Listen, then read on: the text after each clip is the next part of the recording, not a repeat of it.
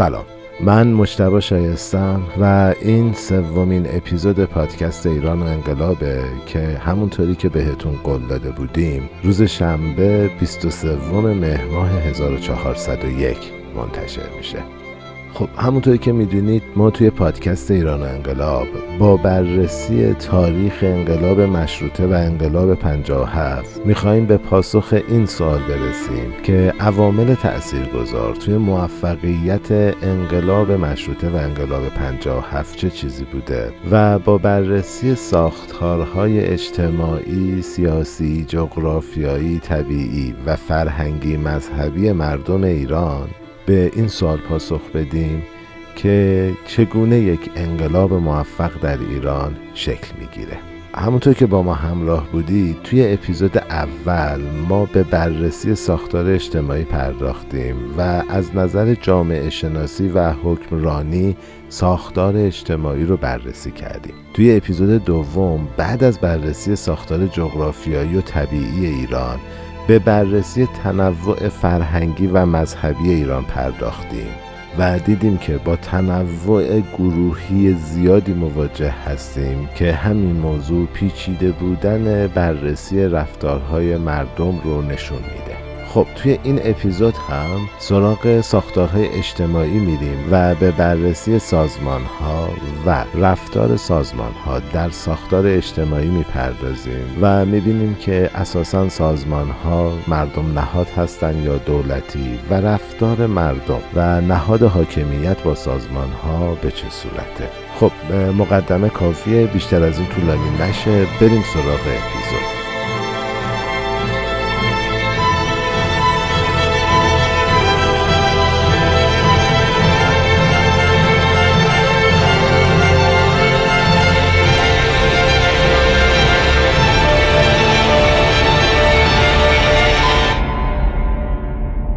اگر بخوایم به یک سوال جواب بدیم تو این اپیزود اون سوال اینه. نقش سازمان های غیر طبقاتی توی ساختار سیاسی ایران صده 19 هم چی هستش. من یه توضیحی بدم. حالا قبلا توضیح دادم. دوباره یه بار دیگه توضیح بدم. صده 19 هم در واقع از سال 1179 هجری شمسی تا سال 1279 هجری شمسیه. صده 20 میلادی هم مربوط به سال 1279 تا سال 1289 هست. تو قدم اول باید ببینیم که اصلا تعریف ما از سازمان توی ایران صده 19 هم چی هست. طبیعتا با تعریف سازمان در زمان حال باید متفاوت باشه. هر تشکل جریان ساز اجتماعی رو ما توی ایران صده 19 هم به عنوان یک سازمان می‌شناسیم. این سازمان ها تأثیرگذاری و جریان سازی سیاسی بیشتری نسبت انجیو های فعلی ما که مردم نهاد هستند دارند نکته جالب اینجاست که این سازمان ها غیر طبقاتی هستند و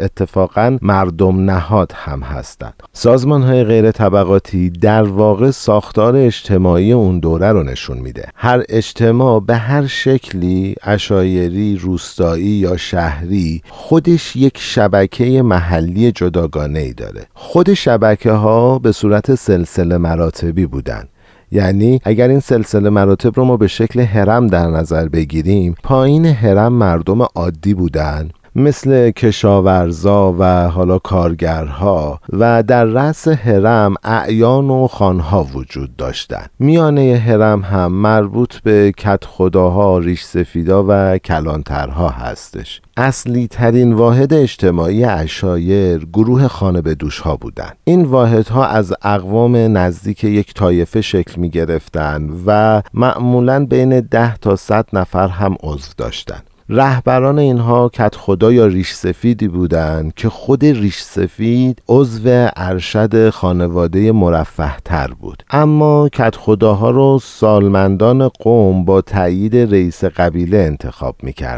رئیس قبیله ها به صورت رسمی یا غیر رسمی دو تا وظیفه داشتن. یک از منافع خروجی گروه توی مسئله های آب و زمین دفاع کنند و دوم اینکه نماینده گروه باشند توی درگیری ها و اختلافاتی که سر زمین و آب به وجود می اومد توی این دعواها کت خداها وسیله اجبار نداشتن و بیشتر نقش میانجیگر و ترغیب کننده رو داشتن و طرفین هم می‌دونستن که می‌تونن نظر کت خداها رو قبول نکنن و برای اینکه قدرت بیشتری بگیرن با گروه های دیگه متحد می شدن. خب قبل اینکه بریم سراغ قسمت بعدی من یه توضیحی بدم با سری ها اشایر فارسی زبانی هن که توی استان فارس زندگی می‌کنن و خودشون یکی از ایلات تشکیل دهنده پنجگانه هستن ایل های پنجگانه شامل ایل فارسی زبان باصری سه ایل ترک زبان و یک طایفه و ایل عرب زبان هستند. حالا اهمیتشون چیه؟ این اتحادیه ها از نظر گستردگی مثل یک دولت کوچیک توی ساختار و بدنه ایران اون دوره عمل می کردن و بخش عظیمی از جامعه عشایری تاثیرگذار اون دوره مثل قشقایی ها بودند. باصری ها در واقع مسلمان و شیعه بودند و به عنوان تنها ایل فارسی زبان وظیفهشون مقابله با طایفه های بزرگ دیگه بود. مهمترین درگیری بین قبیله تاریخ ایران توی اون دوره درگیری بودش که این طایفه ها با قشقایی ها داشتن و وظیفه باسری ها مقابله با قشقایی ها بود. ما به همین توضیحات بسنده می‌کنیم که حالا خیلی هم طولانی نشه. فقط یک شمای کلی داشته باشیم که باسری ها چه قبیله بودند که با اون حالا کار داریم. فردریک بارس در باره قبایل باسری میگه که اعضای گروه به عنوان یک واحد اجتماعی در رابطه با مسائل مهم اقتصادی رأی گیری می‌کردن. پس کت خداها اقتدار داشتن قدرت نداشتن. تفاوت اقتدار با قدرت چیه؟ اقتدار یک پشتیبانی همگانی داره و مورد قبول همه است. اما قدرت مورد قبول همه نیست. پس اقتدار دموکراتیک تر از قدرته. دومین حلقه اجتماعی اشایر طایفه است که خودش از چند تا ایل تشکیل شده. خانها و کلانترها رهبر طایفه ها بودند. خان برای رؤسای قبیله های مهم بود و کلانتر هم از طرف رئیس کل و با موافقت خانهای محلی انتخاب می شد وظیفه خان و کلانتر مثل کت خدا حفظ منافع گروهشون در مقابل سایر گروه ها بود. سومین حلقه اشایر هم که ایل بود و خان بزرگ اونو رهبری می کرد تعداد ایلها هم مختلف بود. بختیاری ها 55 تا قشقایی ها 30 تا ممسنی ها 4 تا بویر احمدی ها 2 تا کردهای لرستان 6 تا بلوچ 12 تا و اعراب سی ایل داشتند نقش خان بزرگ هم مثل کلانتر و کدخدا بود. خان عضو مهمترین طایفه ایل بود و موقع جنگ وظیفه فرماندهی نیروها رو داشت و توی دوران صلح هم نقش یک سیاستمدار مذاکره کننده رو داشت. اون به عنوان حکمران ایل زمین ها رو تقسیم می کرد سرپرست کوچهای سالانه بود. مثل قاضی توی اختلافات پایبند مذهب و قوانین مدنی نبود اما به دنبال یک اجماع قبیله‌ای بود. خب حالا اگر این خان توی انجام وظایفش شکست می‌خورد خیشاوندان رقیبش می اومدن دور هم جمع می شدن و حالا خانهای ناراضی رو جمع می کردن و یک جانشین رو انتخاب می کردن یه سازمان دیگه هم بین قاجار و قشقایی ها و بختیاری ها مرسوم بود و در واقع یک اتحادیه بود که متشکل از چند تا قبیله بود. قبیله ها معمولا لحجه های خاصی داشتن و اصل و نسب افسانه خودشونو داشتن و معمولا هم از هم متنفر بودن. برخلاف سایر گروه ها هر کدوم از اینها یک حاکمیت مرکزی به اسم ایلخان داشتند و ایلخان رئیس کل رؤسای دیگه بود. مسئولیتهاش رو به ایلبیگ می‌داد. حکومت ایلخانها و ایلبیگ رو انتخاب می‌کرد. اما مالکوم که همون اولین فرستاده انگلیس بود به اینها اشراف موروثی می‌گفت. علت چیه؟ اول خانهای قبیله ایلخان رو انتخاب می‌کردن. بعد حکومت مرکزی در مقابل یک کار انجام شده قرار می گرفت و مجبورا اونها رو تأیید می‌کرد. خب یه موسیقی گوش کنیم تا اینجا بسته که من اشایی رو توضیح دادم. قسمت بعدی می‌خوایم در رابطه با سازمان های روستایی و ساختارهای اجتماعی صحبت کنیم.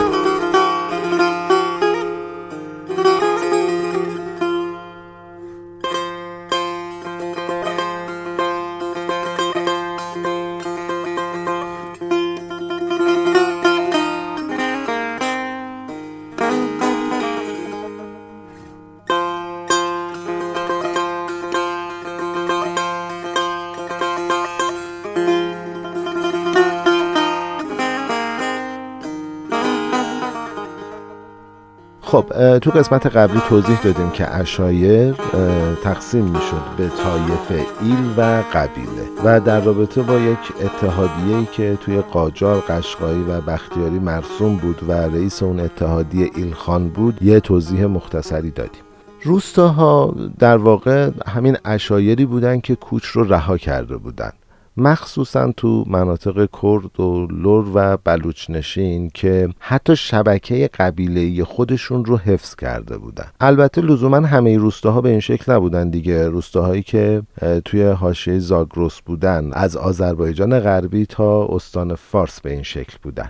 روستاها شبکه های مستقل دیگه ای هم داشتن که زیر نظر کت خدا بود و وظایف کت خدا هم مثل همون کت خدا توی اشایر بود. کت خدای روستا یک زمیندار جز بود که مردم اونو انتخاب می‌کردن و توی نواحی پر جمعیت تر ریش سفیدان و دولتیان محلی به کت خدا کمک می‌کردن. پاکار تصمیمات کت خدا رو اجرا می‌کرد. خیلی جالبه دیگه هنوز این کلمه از اون دوران توی زبان ما مونده. میگن فلانی پاکاره. دشتبان به زبین محصولات گله و حالا استحکامات روستا نظارت می‌کرد و میراب هم مسئول لایروبی قنات بود. میراب هم طبیعتا از همون دوران هنوز توی روستاهای ما متداول هست و ازش استفاده میشه. من می‌خوام یکی نقل قولی از ادوارد برگنس براتون بخونم که توی سالهای 1210 توی ایران بوده و در رابطه با سازمان های روستاهای نقل قولی رو من از کتاب مستقیما الان براتون می‌خونم. اگر اکثریتی تصمیم به انتخاب کت خدا می گرفت نه من نه حتی ولی عهد و نه خود شاه قادر به جلوگیری از این کار نبودیم. که اونها رأیگیری نمی کردن. ناگزیر از به کار بردن واژه انتخابات هستم. چون واژه دیگری برای آن نیافتم. این قضیه میان خودشان حل و فصل می شد آنها اجتماع می کردن و درباره موضوع مورد نظر به بحث می پرداختن و هنگامی که اکثریت به فردی نظر مثبت پیدا می کرد مراجع دولتی توان مقاومت در برابر آنها را نداشتند و در صورت مخالفت با مقاومت مردم و عدم پرداخت مالیات روبرو می شدن. اگر حاکم مستبد بود که معمولا بود می بایست و سه نفر از رؤسای جز را دستگیر و تنبیه می کرد اما این کار برای او سودی نداشت و افراد آگاه ترجیح می‌دادند که اجازه دهند روستاییان راه خود را بروند. خب پس متوجه شدیم که در واقع انتخاب کت خدا با مردم روستا بود و معمولا هم شاد دخالتی نمی‌کرد. این موضوع رو من توی اپیزود اول ساختار اجتماعی توضیح ریزی داده بودم که اینجا یه نقل قول هم آوردیم. خب یه سری واحدهای تولیدی توی روستاها شکل گرفته بود به اسم بنه این واحدها واحدهای کشت بودن و در واقع باعث وحدت مردم روستاها با همدیگه می‌شد. اعضای این واحدهای تولیدی شامل کارگران و خب صاحبان منابعی مثل نیروی شخم، بذر، آب و گاهی اوقات هم زمیندارها بودند. این افراد می اومدن مشترکن منابع خودشون رو به کار می گرفتن و محصول سالیانه رو بین خودشون تقسیم می کردن. سهم هر عضو هم به نسبت نیروی کار، شخم، بذر، زمین و منابعی که داشتن تقسیم می شد. اگر مالک هم حاضر نبود مباشری داشت که سهم اون مالک رو می‌گرفت و در واقع ارتباط بین روستا و بازارهای شهری هم به عهده همون مباشر بود. از طرف دیگه خود این افراد کالاها و خدمات دیگه که توی روستا دریافت می‌کردن مثل خدمات آهنگری، مسگری و سلمانی رو با محصولاتی که داشتن پرداخت می‌کردن به صورت جنس و کالا به کالا. فکر می‌کنم که تا اینجا خیلی خوب در رابطه با این سازمان ها توضیح دادیم. یه نکته دیگه هم که وجود داره اینه که مالکان قایبی که حالا توضیح دادم مباشر داشتن خدمات بسیاری رو ارائه می‌دادن که تو سالهایی که روستایی ها برداشت خوبی نداشتن براشون غله تهیه می‌کردن. اگر قنات نیاز به تعمیر داشت هزینه تعمیر قنات رو پرداخت می‌کردن. و در مقابل مهاجمان و مأموران مالیاتی و روستاهای مجاور اینها یاور روستایی ها بودن خب من تا اینجا سازمان های غیر طبقاتی توی اشایر و روستاها رو توضیح دادم. اما واقعیتش اینه که سازمان های اجتماعی به شدت پیچیده تر هست و یه مقدار کت خداها متفاوت ترن توی شهرها. من تصور می‌کنم که توضیح این موضوع واقعا زمان پادکست رو طولانی تر از سی دقیقه کنه و به خاطر اینکه زمان پادکست ما خیلی طولانی نشه و نخوام من از مطالب مهم بگذرم ترجیح میدم که سازمان های مربوط به شهری رو توی اپیزود بعدی توضیح بدم.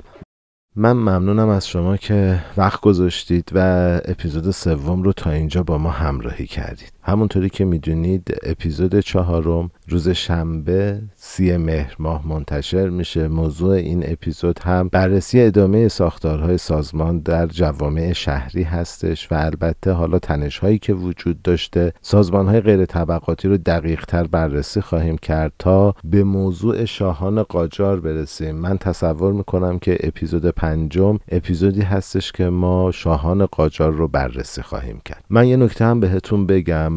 کانال Castbox ما راه اندازی شد. عبارت ایران و انقلاب را اگر سرچ کنید یا پادکست ایران و انقلاب را اگر سرچ کنید می‌تونید اونجا به ما بپیوندید و پادکست ها رو اونجا بشنوید. از طرف دیگه کانال تلگرام ما به آدرس at sign HMPC underline ایران و انقلاب راه اندازی شده که حالا توی توضیحات این رو می نویسم و البته که توی توییتر هم با عنوان پادکست ایران و انقلاب و با ID at sign HMPC underline ایران و انقلاب در کنار شما خواهیم بود. خوشحال میشیم که نظراتتون رو با ما به اشتراک بگذارید. در انتها می‌خواستم بگم طبق روال هفته های گذشته این هفته هم شاهد اتفاقات ناگواری توی سراسر ایران بودیم که منجر به کشته شدن تعدادی از هموطنانمون شده. عمیقا به خاطر اتفاقات رخ داده غمگینیم. و آرزوی ما اعتلای ایران و یک ایران متحد هست که توی ایران مردم سرزمینم بتونن با آزادی زندگی کنن با خیال راحت به بیان اعتقادات و نظراتشون بپردازن. و در نهایت اینکه روزگاری خوش و دلی خوش برای ایران و ایرانی وجود داشته باشه. تا شنبه هفته بعد دل و روزگارتون خوش. خدا نگهدار. یادم ها که بر ساحل بساط دلگشاداری نان به سفره جامتان برتن یک نفر در می‌خواند شما را. موج سنگین را به دست خسته میکوبد. باز میدارد دهان با چشم از وحشت دریده.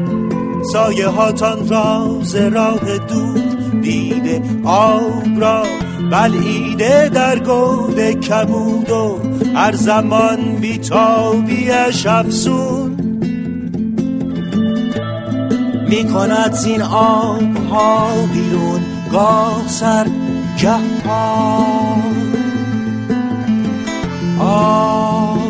یادم ها او راه دور این کهن جهان را باز می پاید می‌زند فریاد و امید کمک